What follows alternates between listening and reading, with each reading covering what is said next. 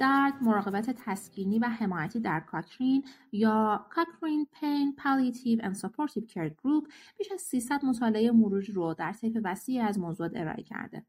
یکی از این موارد مروری بر درمان نیش عروس دریایی که در جون 2023 بروز شد.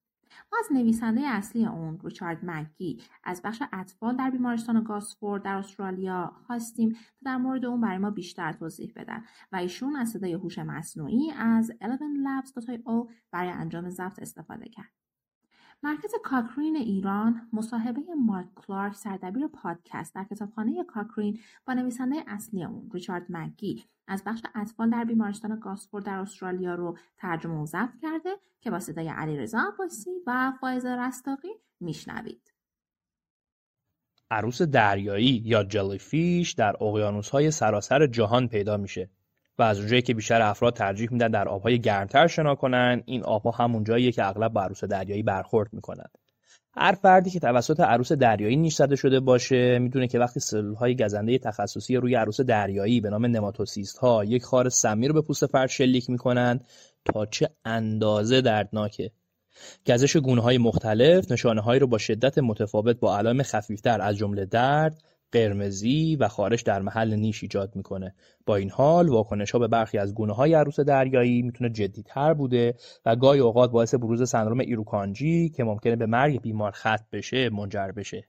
از اونجا که نیش عروس دریایی در سطح جهان بسیار رایجه های آمیانه بسیاری برای اون پیشنهاد شده و علاقه و توجه زیادی به یافتن بهترین راه درمان برای نیش وجود داره. به همین دلیل شواهد موجود رو بررسی کردیم تا سعی کنیم فواید و مذرات های مختلف رو بهتر درک کنیم.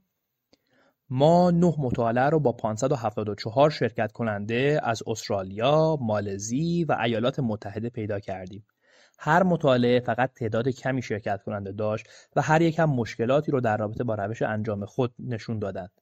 این موارد شامل آگاهی شرکت کنندگان از نوع درمانی بود که دریافت کردند و اینکه بخش زیادی از اونها پیش از پایان مطالعه اون رو ترک کردند. این موضوع اعتماد ما را به های مبتنی بر شواهد به شدت محدود می‌کنه. اما همچنان مایلیم که شما را از طریق های مطالعات انجام شده راهنمایی کنیم. در ابتدا چهار مطالعه رو پیدا کردیم که های سرد یا گرم رو برای درمان درد مقایسه کردند. در دو مورد از این مطالعات افراد به طور تصادفی توسط عروس دریایی بطری آبی با نام bluebottle jellyfish در استرالیا گزیده شده بودند. در حالی که دو مطالعه دیگر روی افرادی انجام شد که به صورت تصادفی توسط عروس دریایی جعبه‌ای هاوایی با نام Hawaiian box jellyfish و یا عروس دریایی بزرگ جعبه‌ای با نام major box jellyfish در استرالیا و هاوایی گزیده شده و در ساحل یا بیمارستان تحت درمان قرار گرفتند. گرما با استفاده از کیسه داغ یا آب داغ همراه با دوش، حمام، سطل یا شلنگ روی محل نیش استفاده شد. سرما با استفاده از کیسه های یخ یا بسته های سرد اعمال شد. با این حال متاسفانه نمی‌تونیم بگیم که اعمال سرما یا گرما در محل نیش عروس دریایی درد رو ظرف یک ساعت پس از درمان کاهش میده یا متوقف می‌کنه نیاز به درمان مجدد یا تغییر به درمان جایگزین رو کاهش میده های پوستی در 24 ساعت نخست رو کاهش میده یا باعث هر گونه آسیب میشه یا خیر چهار مطالعه های موضعی رو مقایسه کردند که روی پوست در محل نیش زدگی و اطراف اون اعمال شدند. در یک مطالعه افراد پس از نیش عروس دریایی جعبه یا هوایی در همان ساحل هوایی تحت درمان قرار گرفتند. اما در سه مطالعه دیگه افراد داوطلب شدند تا در یک محیط آزمایشگاهی توسط عروس دریایی نیش زده بشن.